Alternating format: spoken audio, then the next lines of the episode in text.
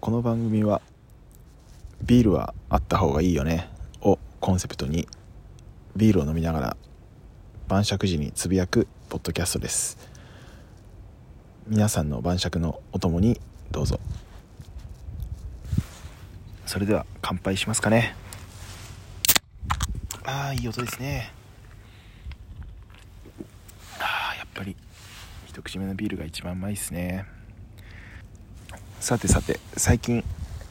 えーとナッチさんともちこさんという方がご夫婦でやられている聞くお惣菜っていうポッドキャスト番組始まったんですけど、これがもうすこぶるいいんすよね。なんかこう夫婦のなんか何気ない会話って感じなんですけど、なんかすごいほっこりするめちゃくちゃいい番組なんですよ、うん、まだ聞いたことない人ぜひ聞いてほしいんですけど、僕はこの番組をまあ、つまみにして今日は晩酌しようかなと思います。